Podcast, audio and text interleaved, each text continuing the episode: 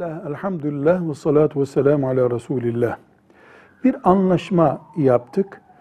Anlaşmaya taraflar madde koyuyorlar. Şöyle olacak, böyle olacak. Karşılığında şu olacak, bu olacak. Bu anlaşmaya cezai madde ilave edilebilir mi? Mesela müteahhit bina yapmak için anlaşma yapıyor. İşte üç yıl içinde teslim edeceğim binayı diyor. Gecikirse şöyle bir ceza diye bir ceza takdir edilebilir mi? Noterde veya herhangi bir yazışmada.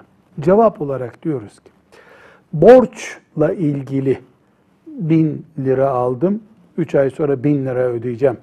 Şu malı aldım, parasını şurada ödeyeceğim.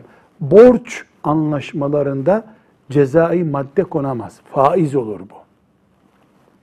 İş yaptırmakla ilgili anlaşmalara cezai madde konabilir. Bu cezai madde maddi kusurlarda olmalı. Mesela 20 pencereli bir daire olacaktı da 18 pencere yapmış.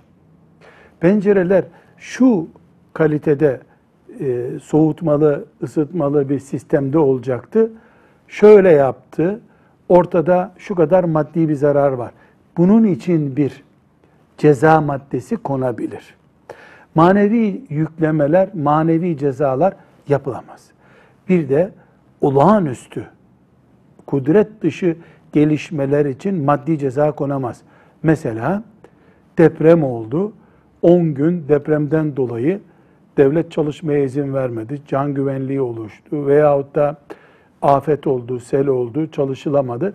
Bu maddi cezaya dönüştürülemez. Normal şartlarda sözleşmeye maddi ceza konabilir.